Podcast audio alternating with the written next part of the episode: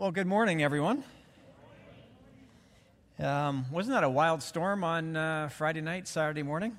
I guess it depends where you're living in Durham, but uh, I thought a bomb went off right over my house. It was just wild with the thunder and the lightning and, and then the, the rain that was pounding down. Uh, we canceled our $1 car wash because uh, the heavens opened up and God gave us all a free car wash. So, yeah, so that's uh, but stay tuned because we're going to look for another date in July where we can refresh our community again. So thanks to everyone who was willing to serve. But we'll, we'll come back to that at another time.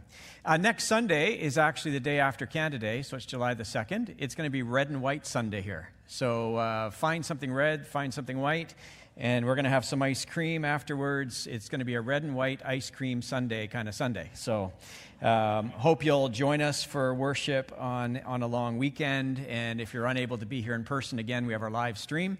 And that's available for you, uh, whether you're in faraway places or just not able to be here because of other commitments. Um, so, again, you can find us on our YouTube channel. Want to give a good shout out to the, the team that works on our live stream. They do a fantastic job on a weekly basis.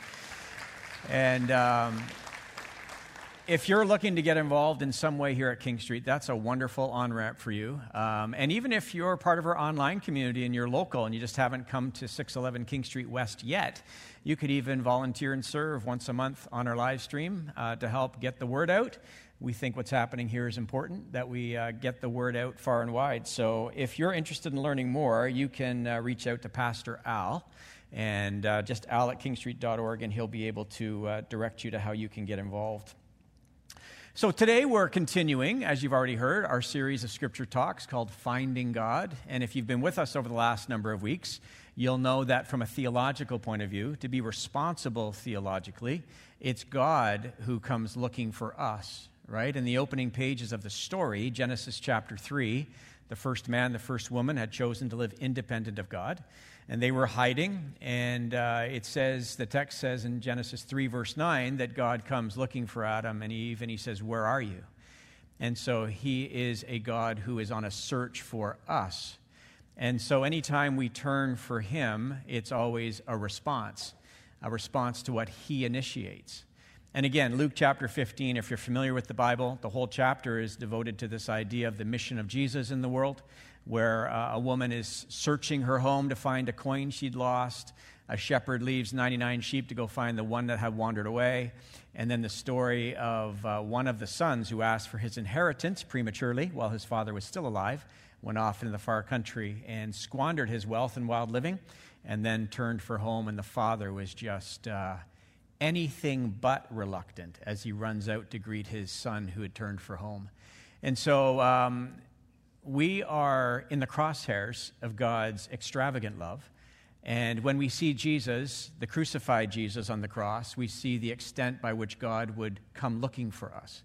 And so uh, it doesn't matter what we've done or what we've left undone in life. This is the truth about who we are. We carry incredible intrinsic value.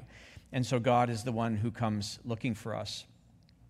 Uh, we have shown you a picture over the last couple of Sundays, uh, a painting, a portrait by Michelangelo. If you've been over to um, Rome and you've seen the ceiling of the Sistine Chapel in the Vatican, you've seen a painting. This is a zoom in on it, of course, where it's the reach of God. You can see God straining, and uh, he is. Um, again, wanting to make contact with the human, but he doesn't violate his freedom. He leaves enough space for the human to reach back. And you can see the reluctance of Adam. Uh, the painting's actually called The Creation of Adam. I think it could have been better branded The Reluctance of Adam, because he doesn't really seem that overly committed to making contact with God. And if you actually saw the whole portrait, Adam is kind of reclining back on one arm, and he's just sort of thinking, should I make the effort? And uh, God is, is doing his part, right, by reaching. And so this series has been about um, emphasizing the little gap and saying, how are we doing these days with our human inclination to be somewhat reluctant in reaching back for God? Um, so today's scripture talk is going to, I hope, just take you a little bit further along the continuum of making friends with yourself and giving yourself permission to be the unique person that you are. God has wired you and made you in his image and likeness, and all of us in this room today bear his image. We are like angled mirrors reflecting the glory of God, the goodness and beauty of God to the world around us. That's the way it's supposed to work. So we all have that in common. And yet we all have a backstory, our family of origin, we have cultures we've come from, experiences that have shaped us in many ways, some positive, some not so much. And we also have a personality and a temperament. And, and, and we also have what I'm going to introduce to you today. And we did this a number of years ago, probably more than 10 years ago this idea of spiritual pathways. And um, spiritual pathways are uh, opportunities for us, environments, practices by which you and I can connect with God, by which we can close the gap. Um, I think it's important for us to, to be clear about a few things. Let me, let me just share a few principles with you before we look at our passage to ponder. These are important ideas for us today to keep in front of us as we work through this, this idea of spiritual pathways.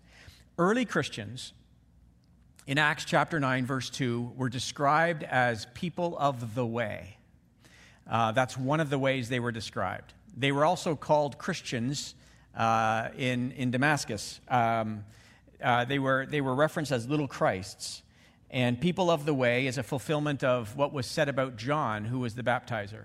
And, and it was said that he would make level ground for their feet, that there would be a way that would be paved.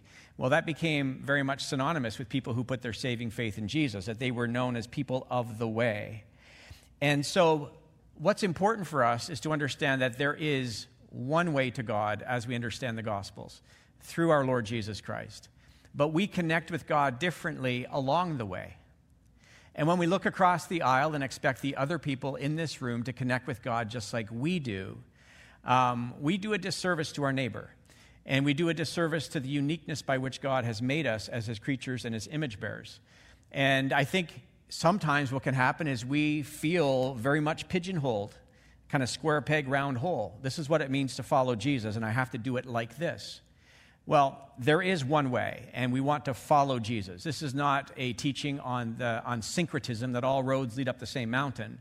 Uh, this is a teaching about within the narrow way of the gospel, the way the people of God, as described in Acts chapter 9. There are all sorts of different ways by which we can connect with the one true God. And so, uh, again, before we leave today, I hope there'll be just a little bit more permission giving to say, well, this is the way I'm wired, and that makes a little bit more sense to me now. And I can allow my neighbor, my family member, my friend, my church family to actually experience and connect with God in their unique way. So I'm really, really grateful for um, Gary Thomas, who wrote a book called Spiritual Pathways. I'm also grateful to John Ortberg, who wrote a book called An Ordinary Day with Jesus. It was actually a curriculum. And both of these men have, have focused on this concept of spiritual pathways. And it's often ignored. Um, I'm trying to remember the author who actually said, it might have been Gary Thomas. He says, It is irresponsible. It would be no more irresponsible, just as a doctor would prescribe every for every ailment penicillin to a patient, it would be just as irresponsible for us um, to kind of issue a prescription as it relates to connecting with God. It must be done like this. So, I'm going to introduce four pathways to you today, and some of them you will resonate with more easily than others, and it won't be an exhaustive list. In uh, Gary Thomas's book, he outlines nine, but I have picked four today because I think they are the most common. And uh, you'll find that there's probably primary and secondary pathways as we move along, and I hope there'll be some, some meaningful aspects of this that you can take with you. And, uh, and as we get to know God, we get to know ourselves better. If we know the Lord Jesus intimately and closely, we should have a greater measure of self awareness, not a less um, awareness of our, own, of our own personal self. So there should be a sense of self knowledge that comes out of our faith uh, with Jesus and in Jesus. So, if you're able, would you stand with me, our passage to ponder? Uh, just before we read it together, let me read it to you and then we will read it together. I just want to draw your attention to a couple parts of this. Seek the Lord is what Isaiah says. This is what this teaching series has been about seeking the Lord. Not reluctantly, but intentionally and deliberately. Seek the Lord while he may be found. It's not that he moves away from us, it's actually that while we're in the land of the living, he may be found. So, as long as you have breath in your lungs, you have life in your body, this is the day of salvation, as the biblical writer says. So, seek the Lord while he may be found. Call on him. This is a picture of prayer. Call on him while he is near. Let the wicked forsake their ways, a category of people who are characteristically known for going against the ways of God. Let the wicked forsake their ways, and the unrighteous their thoughts. Let them turn to the Lord, a picture of repentance. And when we turn to the Lord, what happens? He will have mercy on them, and to our God, for he will freely pardon. Okay, just want to make a few comments about that before we read together. So, why don't you read so your neighbor can hear you? Let's recite this passage together Isaiah 55. Seek the Lord while he may be found, call on him while he is near. Let the wicked forsake their ways, and the unrighteous their thoughts. Let them turn to the Lord, and he will have mercy on them, and to our God, for he will freely pardon. The word of the Lord, you may be seated. All right, so as we make friends with spiritual pathways, we position ourselves for flourishing. And um, because not all practices resonate with all people. Um, we're going to find as we go through these practices or these pathways that Jesus embodies all four of them incredibly well. You see in the gospel account that Jesus actually participates in all of these. Uh, you and I are not Jesus. We're called and invited to be little Christs. So we are imperfect reflections of the one true God who reveals himself in Jesus to us. Uh, but he embodies them perfectly. Um, th- this teaching, if it's well received and well communicated, will invite you to do this to look at all four of these pathways and say, all four of them are for me. But one or two of them might be more primary and secondary, and I want to play to my strengths in the way God has perhaps wired me. And not push against it, but say yes to it. And like I said, it's not exhaustive, but it's going to introduce the idea to you anyway. Okay? So here we go. Number one, here's the first one relational pathway. Uh, people who have a relational pathway. Now, this is not introversion, introversion, extroversion, though it might include some aspects of that. It's way more than that. People who have a relational spiritual pathway feel a strong sense of connection with God when we are in close connection with others. Now, this is not the same as playing baseball. This is not the same as washing cars. It's not the same as just doing domestic tasks around the house. It could include it. It could include it. It doesn't disqualify it, but it's more than that. It's not about saying I'm a highly relational person and that's how I do life and God made me that way. And no, we would be missing the forest for the trees on that one. What this is about is being spiritually formed in a relational circle. It's stepping into, with deliberate intentionality, a community whereby we begin to share our lives. It's being on mission with your friends in the world. It's different than just playing baseball. And so it's about putting yourself in a relational circle for the purposes of carrying out the mission of Jesus and for the purposes of spiritual formation. So, what happens in the circle is more than sports, more than arts, though it may include it there is a, a higher purpose um, for it. So, the description of people who may have a relational pathway this is the best I can give you. Spiritual refreshment and growth happens best when we meet with a few friends. So, all of us in this room are we are relational creatures, right? We are made in the image and likeness of God, as been said already this morning. God is a relationship, Father, Son, Holy Spirit. The fact that we bear his image and likeness means that we have a strong aptitude and desire to connect relationally. The degree to which you and I connect relationally in the world has a lot to do with the quality of our lives, because that is what's consistent with our design. And so all of us in this room can say, Yeah, that's me. I am wired for relationship. But there are certain people who find themselves drawn to a deliberate, intentional spiritual formation or discipleship track that includes life on life relationships. We see them all through Scripture. We see the prophet Elijah and his protege Elisha. We see Paul and Timothy show up in the New Testament. And this is a biblical character example for us. Listen to Paul as he writes to Timothy and how they did life together. He says, Paul does, to Timothy, You, however, know all about my teaching, not just about what I taught, my way of life, the way I approach living in this world. My purpose, my faith, my patience, love, endurance, the persecutions and the sufferings, what kinds of things happened to me in Antioch, Iconium, and Lystra, the persecutions that I endured. Paul shared his life deliberately and intentionally with a young man named Timothy. And I have to believe that Timothy, the protege, was very much wide awake and open to that kind of life on life relationship. Both of these men connected with God as they connected with each other.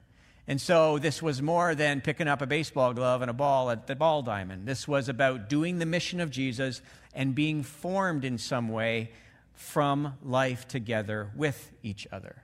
And so, this is the idea behind as iron sharpens iron, so one man or woman sharpens another in Proverbs chapter 27.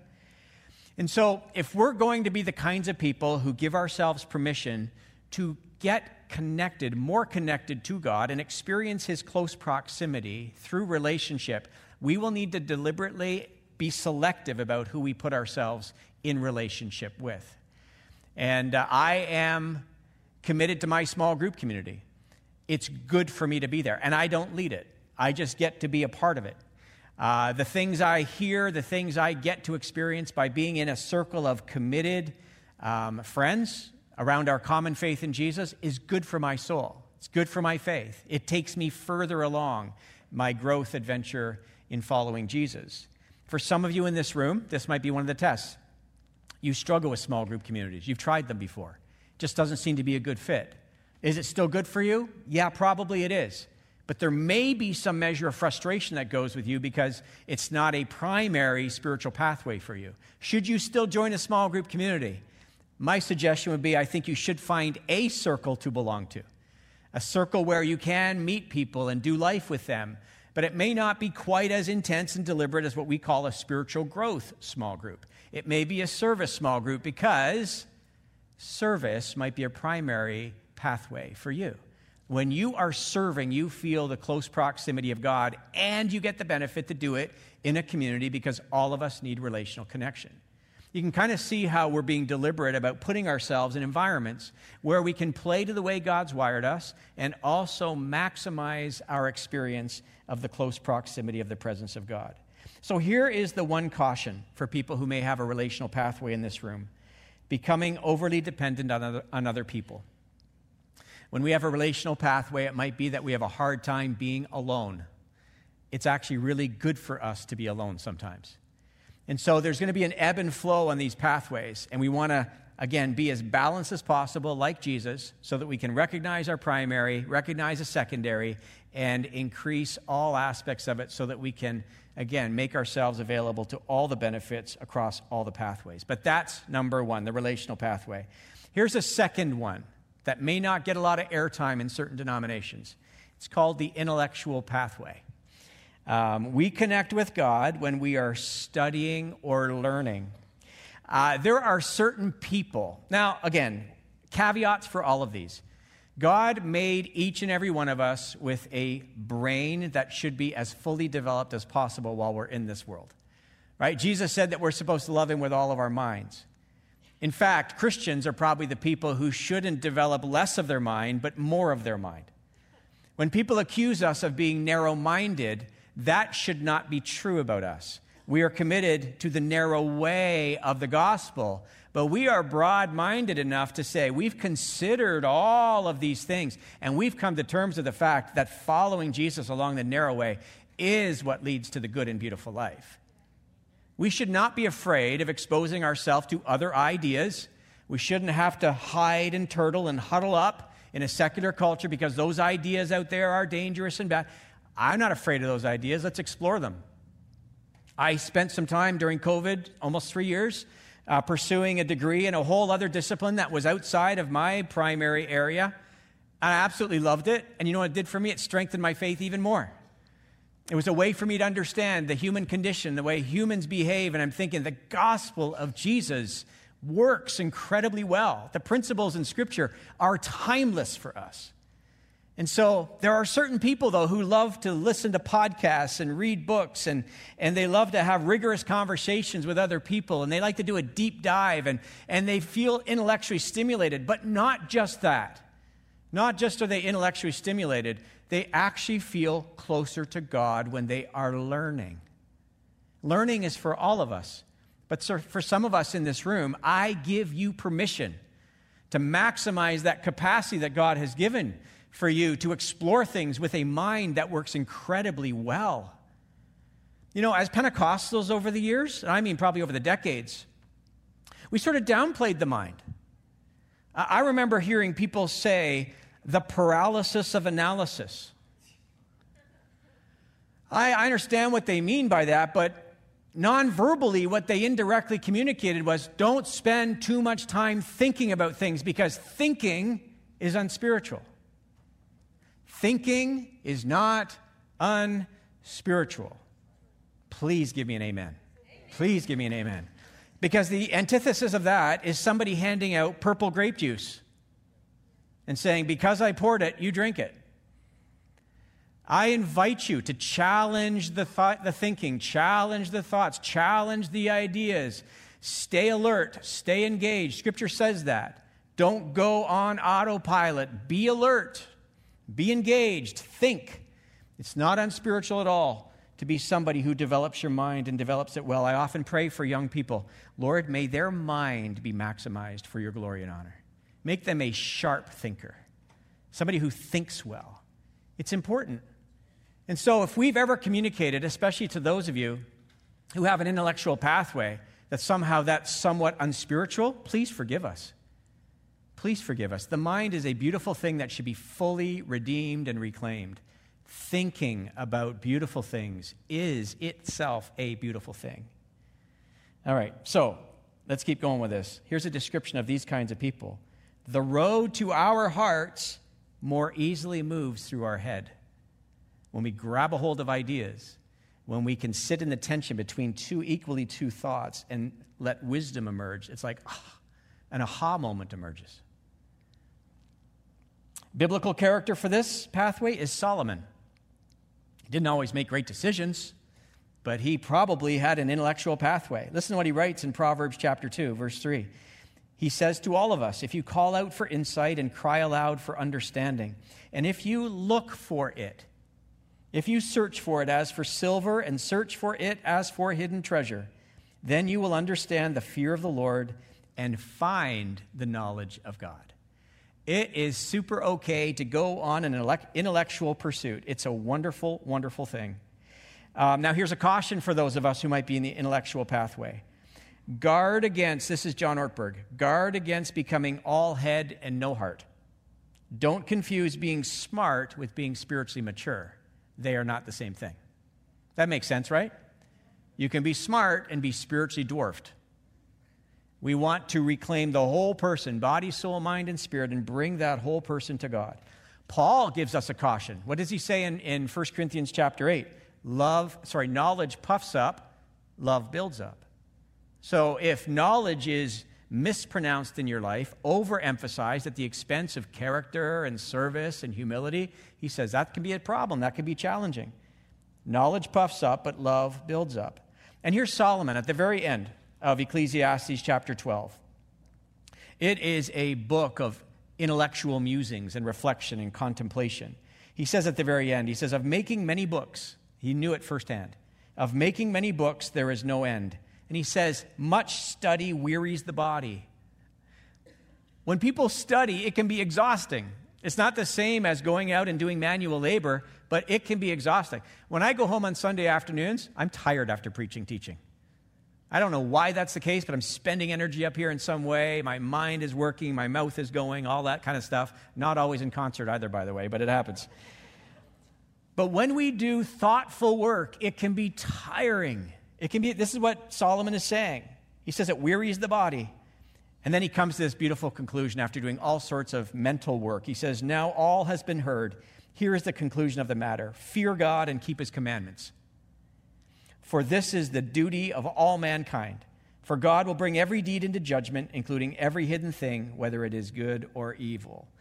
I love Solomon's affirmation for study, but his realistic um, description of it as well. And it, it actually translates into a life fully devoted to God. So for some of you, it's a relational pathway. For others of you, maybe an intellectual pathway. Give yourself permission. It's all okay. All right, number three, worship as a pathway. These people connect naturally with God through music and the arts. Um, there can be two different kinds of people. Some people can hardly wait for the worship band to get going. And when they're over, they tolerate someone like me and say, When's he going to end? Right? and sometimes other people are like, I'm going to come a little bit later after worship team's done and I'm going to slide and I want to hear the teaching, right? Both are really, really important right? To gather for worship. Maybe because it's your primary pathway. You can hardly wait to get started. When you're making your commute into Toronto, you got your Spotify account going, the worship tunes are filling the car, you got your AirPods in, whatever's happening. But when life gets hard for you, you turn to worship music.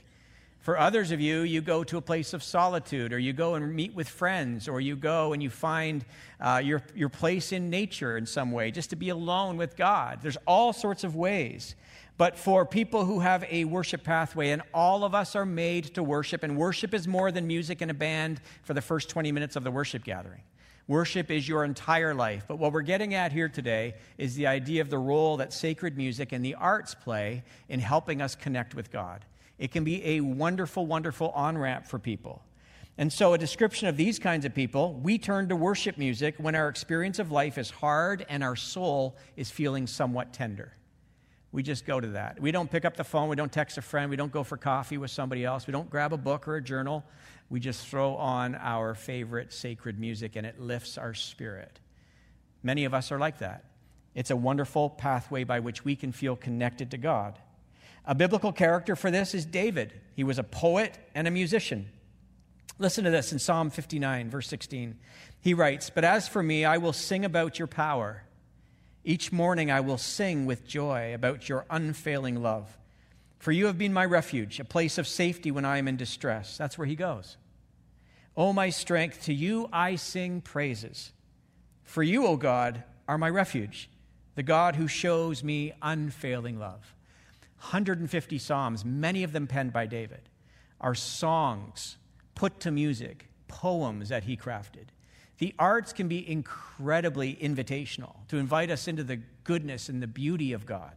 And some of you in this room have tremendous gifts and capacity around music, and you have an aptitude for it, and it's part of the way God's made you. And so it's not the only way you lean in, but it's one of the primary ways you lean in, and it's very, very helpful for you. It's part of the way you reach for God. It's a good thing. Now, one caution for you, and this is by a spiritual writer named Richard Foster. He says this Those of you who may have a worship primary pathway, this is a tough word, but it's important. He says, guard against spiritual greed.